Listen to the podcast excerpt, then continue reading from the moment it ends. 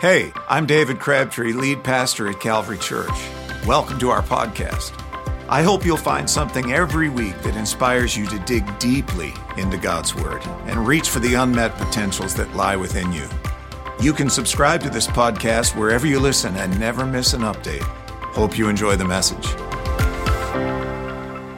Well, good morning, friends, and welcome to Calvary Church on Pentecost Sunday. 50 days have passed from Resurrection Sunday, and here we are now opening the Word of God in Acts chapter 2, the seminal passage that speaks to us about the Pentecostal experience. So we'll begin reading in Acts chapter 2. Follow with me. When the day of Pentecost had fully come, they were all with one accord in one place, and suddenly there came a sound from heaven as of a rushing mighty wind, and it filled the whole house where they were sitting. Then there appeared unto them divided tongues as of fire, and one sat on each of them, and they were all filled with the Holy Spirit, and began to speak with other tongues as the Spirit gave them utterance. And there were dwelling in Jerusalem Jews, devout men from every nation under heaven. And when this sound occurred, the multitude came together and were confused, because everyone heard them speak in his own language. Then they were all amazed and marveled, saying to one another, Look, are not all these who speak Galileans? And how is it that we hear each in our own language in which we were born?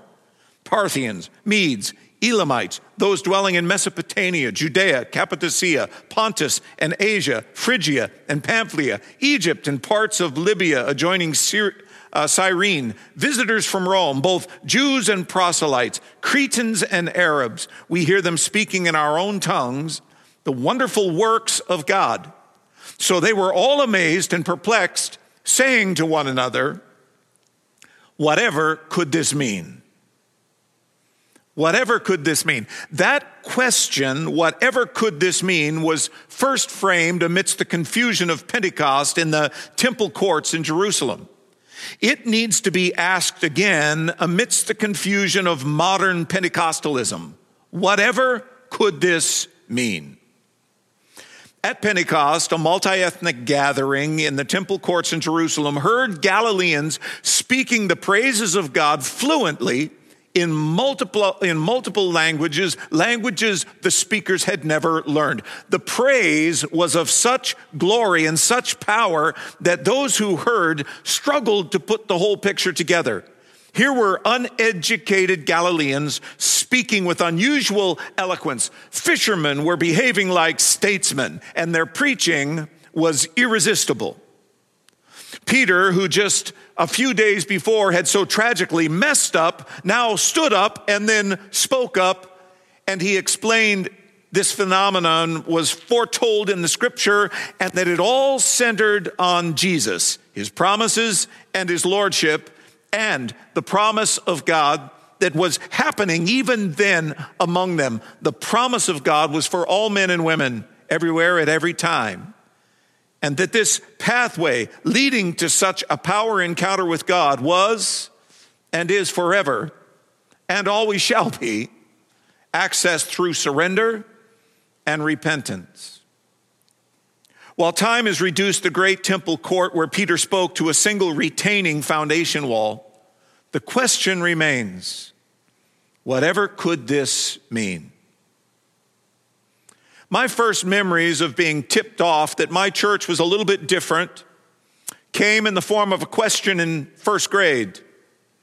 Do people roll around on the floor at your church? That was the question. Do people roll around on the floor in your church? It was an honest and sincere question, not mockery, from a little boy whose father had told him that my dad's church was a church of holy rollers. I found out quickly that it wasn't just unbelievers who didn't believe in the present person and work of the Holy Spirit or the gifts of the Spirit in the church in the present age. A lot of church people didn't really believe that the Holy Spirit, as in the book of Acts, was at work in the church today. I found very early that not all churches believed that you needed a life changing encounter with God. You just had to sign up. Showing up and paying up were optional and appreciated, but really you just had to sign up. Being a prominent Pentecostal preacher's kid, I found out, I found out early that people made fun of us They told lies about us. But few of them ever asked the question we find in Acts 2 whatever could this mean? And today, more than ever, people need to know what Pentecost means, what tongues and interpretation mean, what prophecy means. And if our nation will experience a genuine revival once again, oh God help us, once again, they'll want to know even more. But can we tell them what it means? I'm not so sure we don't create more questions than we answer. We're not very unified. We're not always very articulate. So, by way of review and proclamation, I propose that contemporary Pentecostals need to take five steps to ensure that the world and church receive the truth and the power that Jesus promised. In order to be able to stand up and speak truth in this confusing environment, we need to be very clear on these things. Number one, we must reaffirm the promise. Reaffirm the promise. Jesus made it very clear in John 14 and in John 16. There was no ambiguity whatsoever. He foretold in the upper room Pentecost isn't something that the modern church has invented. It came from the heart of God, and Jesus announced it. He said, This is what's going to happen. John 14, 16. I will pray the Father, and he will give you another helper that he may abide with you forever, the Spirit of truth, whom the world cannot receive because it neither sees him or knows him. But you know him, for he dwells with you and will be in you. Pentecost is a part of God's inheritance for every believer. He clearly informed the disciples' expectations when he said in Acts 1 and 8, But you shall receive power when the Holy Spirit comes upon you, and you shall be witnesses to me in Jerusalem, Judea, Samaria, and to the ends of the earth. This promised power would be modeled in Jerusalem and then demonstrated to the whole world. Indeed, this power the early church demonstrated had never been seen in the world before, not in this dimension. The Thessalonian rulers said to the apostle back in Acts chapter 17 and 6, these who have turned the world upside down have come to us also. The apostles walking in the power of the Spirit were viewed by the communities they walked into as world changers. Paul wasn't there on the day of Pentecost. He wasn't even converted when Peter stood up and preached on the promise of the power of the Spirit, but he received that promise and changed the course of human history. So the power wasn't just for the 11 that remained. Acts 2:39 for the promises for you and for your children and to all who are afar off as many as the Lord our God will call. People need to know this spiritual power is God's promise to us. If you're seeking the fullness of the Spirit's power, you've prayed, but you've not really experienced that, and you're weary and you're tired and you're confused because you've not yet felt that infusion of power and the, the awesome presence that sweeps over us. You've not experienced any of the signs that you see in the scripture. All I can tell you is this keep asking, keep seeking, keep knocking, seek the Lord for his empowering presence. This is his promise for you. Our God is a covenant keeping, promise keeping, gift giving Father. We have to reaffirm that promise. The promise is for you. Secondly, we have to reestablish the priority reestablish the priority. In Acts 1 4, and being assembled together with them, he commanded them not to depart from Jerusalem, but to wait for the promise of the Father, which he said, You have heard from me. For John truly baptized with water, but you will be baptized with the Holy Spirit not many days from now. Don't depart Jerusalem. Don't try and do the work in your own strength. Wait until you have been empowered. There's a priority here. I believe we have grown all too accustomed to doing God's work according to our own abilities. We have ceased to be people who wait upon the Lord for the renewal of strength. We just forge ahead thinking that our ingenuity and our determination will ultimately see us through. Life changing ministries operate by God's power alone. We must first be empowered by the Spirit before we can do anything of substance in this darkened world. Dr. Carl Bates years ago wrote If God were to call his Holy Spirit out of the world, about 95% of what we are doing would just go on and we would brag about it. He closes with this question, and I've never been able to escape it. What are you doing that can't get done unless the power of the Holy Spirit falls on your ministry? What are you doing that cannot get done unless the Holy Spirit falls on your ministry? I ask that question more and more. What can't get done unless the Spirit falls on my ministry? See, these are issues of eternal consequence. These are supernatural issues. Churches these days are measured by what they possess members, money, monuments, ministries. The early church possessed none of that. And yet, they possessed a spiritual power that shook the nations. Paul's catalog of a spiritual ministry stands counterculture to today. See, when we think of ministry, we think, well, this pastor has a successful ministry, so he has this kind of building and he has this kind of numbers, and they bring in this kind of money and they do these projects around the world, and all of that is just a, a it's part and parcel of the ministry, but it's not the core. Look at Paul's catalog for the marks of a spiritual ministry in 2 Corinthians 6 and 4. It looks very different than what we see today on the horizon.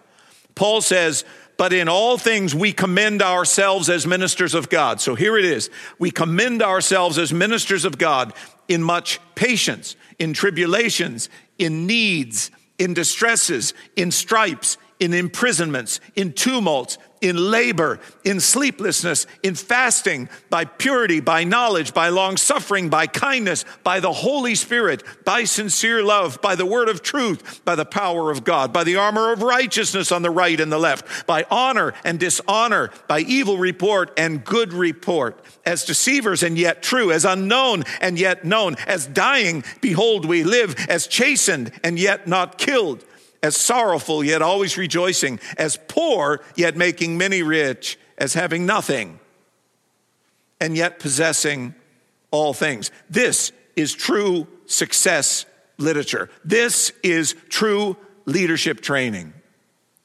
Paul was willing to endure anything for the sake of the gospel, and he knew he could. He knew he could, not because of his buildings, not because of his money, not because of the numbers who followed him. He knew that he could because of the Spirit of God that dwelt within him.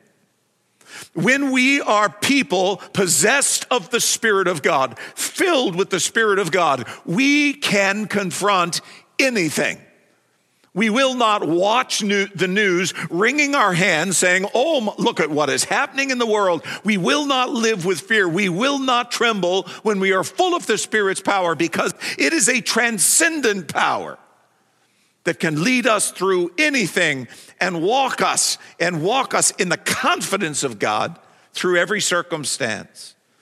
We must reestablish this priority in the church, the fullness of the Spirit's power. We must wait on the Lord and receive that power before we try and accomplish. You don't fake it till you make it. You get on your knees or even your face before God and say, Lord, unless you empower me, unless you strengthen me now, unless you come upon me, I lack everything I need for true spiritual work in the world. We need this reestablished priority.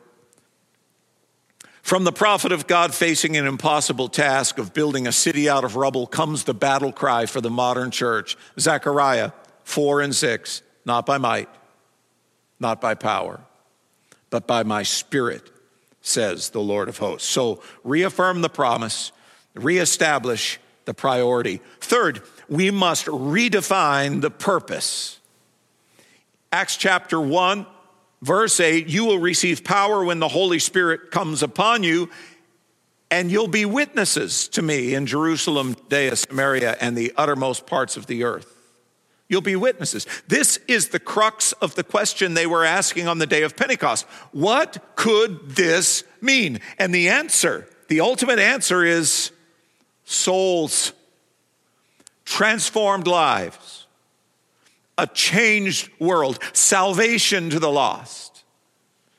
In the absence of a clear biblical answer to what does this mean, the void is filled with all manner of craziness.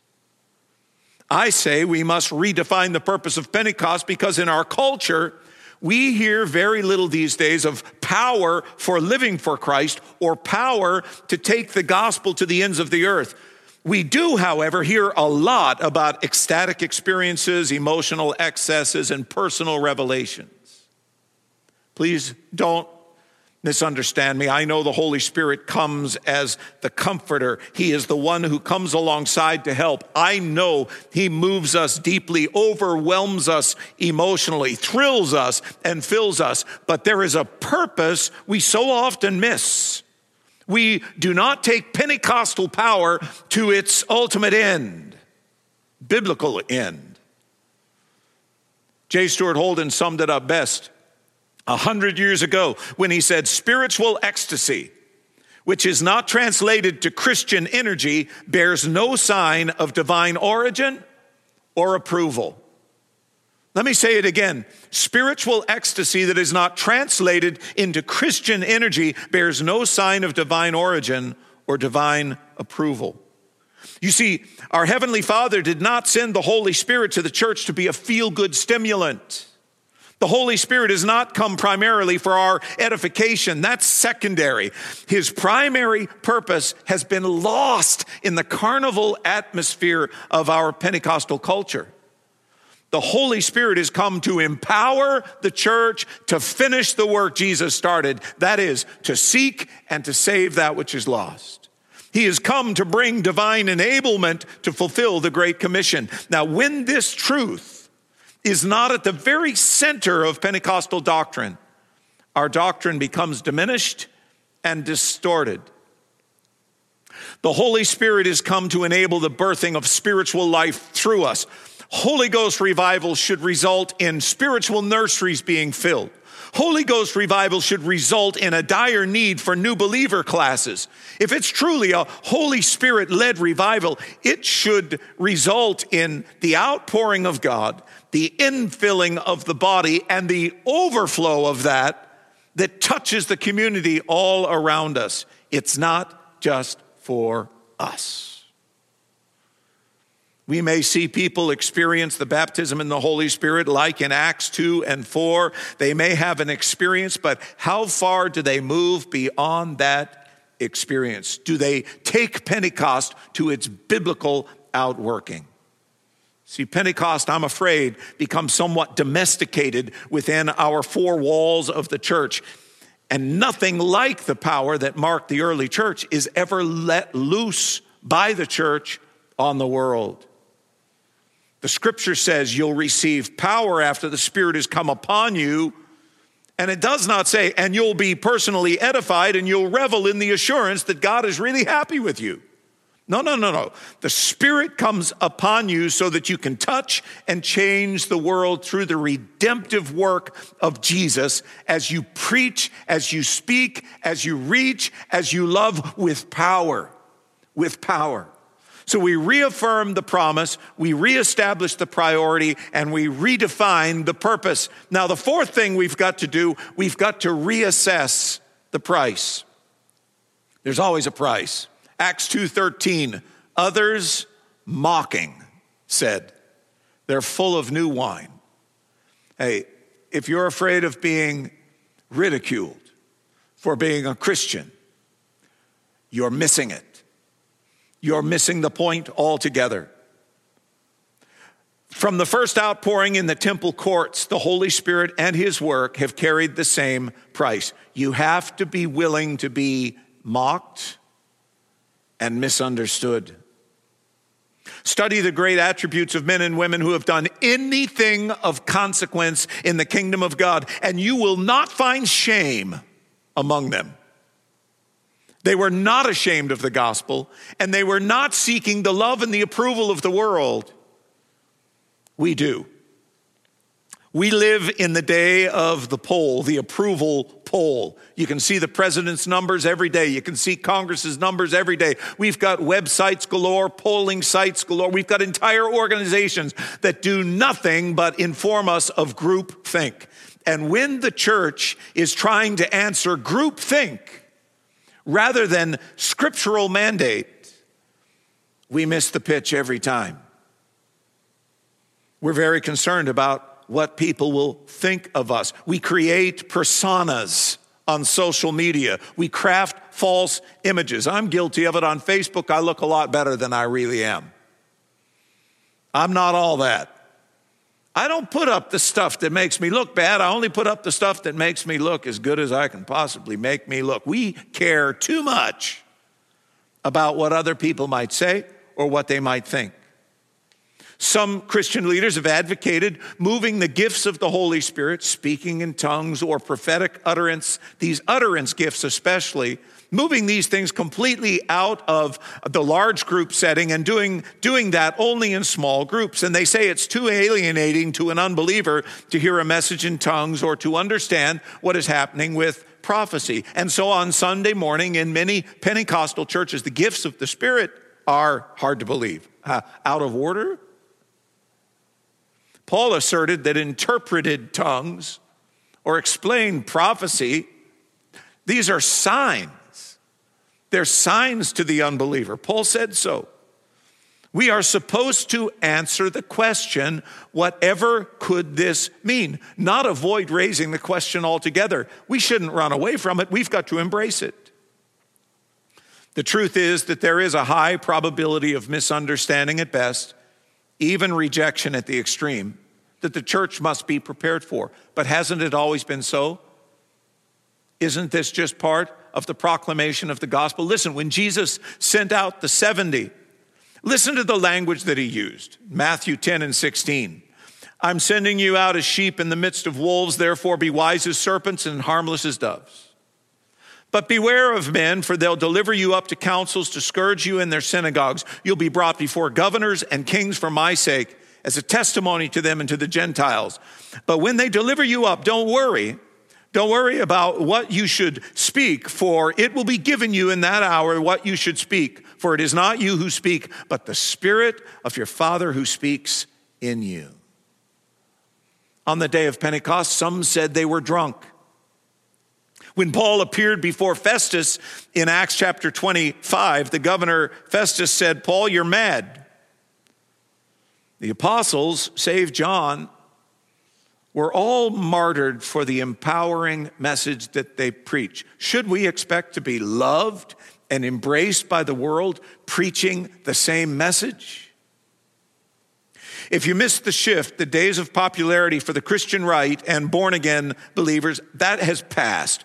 Christians are going to be more and more marginalized and criticized by a culture where tolerance and acceptance have become the shining lights on the hill.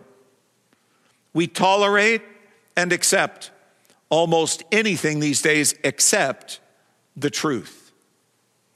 For if you follow the law of relativism, absolute truth doesn't exist, so you can't tolerate truth. Pentecostal people who stand on the scriptures and speak an absolute truth, we must be willing to be out of step with our culture. We must be willing to pay that price. Paul says in Philippians 2:14, do everything without complaining or arguing, so that you may become blameless and pure, children of God without fault in a crooked and depraved generation, in which you shine like stars in the universe, as you hold out the word of life, in order that I may boast on the day of Christ that I did not run or labor for nothing. We reaffirm the promise, we reestablish the priority, we redefine the purpose, we reassess the price, and finally, we must reacquire the power. 35 years ago, it may have been more than that, I read a passage by Karl Barth that I immediately scribbled down on a pad, and it has not faded in its relevance or its import in my life since then. It seems even more appropriate today as when I first read it. Barth said, The world which we confront today is aggressively pagan. Many influences in modern life work to undermine the Christian view of life and subtly to convert even church people from an outright faith. The only adequate answer is for Christians to recover the New Testament power of spiritual aggression. The New Testament power of spiritual aggression. That power will not come by the stirring up of our enthusiasm, it will only come by experiencing the power of God, an encounter with Jesus, whom John the Baptist said, He will baptize you with the Holy Spirit and fire. Canon Streeter defined spiritual power as the ability to accomplish a purpose, the ability to accomplish a purpose. It's a simple yet illuminating definition. Power is not power unless it can accomplish the purpose for which it is applied. For instance, an axe is a powerful tool for chopping wood, but its purpose in shaving has its limitations. Dynamite is a powerful device for blasting rocks, but for the purpose of putting a baby to sleep or teaching the ABCs, it's useless. So when we claim power, we have to say power for what? If the purpose is to smash the world to powder, it seems we have that power. But if the purpose is to save the world and unite it and turn men away from savage, savagery to civilization, to cleanse the heart of racial hatred and violence towards women, to help men and women find peace with God and with each other, then the power we are putting our trust in and spending most of our money for is somewhat less than effective. Power is the ability to accomplish purpose. You'll receive power. What's the power for? To change the world with the truth of the gospel. So, what shall we do? Where do we go from here? We need to go back to Acts 1 and 4 and wait on God for the empowering work of the Spirit. It's not enough that we once had an experience, that we were once filled. It's not enough that we were once deeply enthused. It's not enough that we were once effective. We must be effective now. And for that, we need the power of the Holy Spirit, each and every one of us. And the need has never been more critical. You see, the church is the only redeeming agency in the world today that touches eternity. The church is the only redeeming agency in the world that touches eternity. We are called to be an empowered church, or the world knows only darkness. We are called to be an empowered church, or the world descends further into chaos. Should we abandon should we abandon this gaping disconnect between the world and her creator? There will be no bridge across the great divide. We need the power of the Holy Spirit. Reaffirm the promise, reestablish the priority, redefine the purpose, reassess the price, reacquire the power. Father, I pray that you would fill us with the Holy Spirit according to the scripture. Every promise in John in Ephesians, in the book of Acts. Every promise, I pray in the name of Jesus, we would grasp these as ours. You have commanded us, be filled with the Spirit. And so may that prayer rise from our lips and from our hearts. And may we, O oh Lord, experience you in a spiritual dimension of power, unlike anything we have ever known. Fill us with the Holy Spirit, we pray in Jesus' name. Amen. In the coming days, I know you want to know when will we open our doors. Our plan has been to open on the 7th, We're pushing, pushing hard to see everything in place so that on the seventh we can open our doors and yet continue to live stream with you. Later this week, I'll be filling you in on exactly where we are. We're still shooting for the seventh. Pray with us, walk with us. I want to say to you, I appreciate so much your faithfulness in giving. You have helped walk us through this dark, dark passage. We see the light at the end of the tunnel. Continue to walk with us in faithfulness. We believe that our greatest days as a church are just around the corner.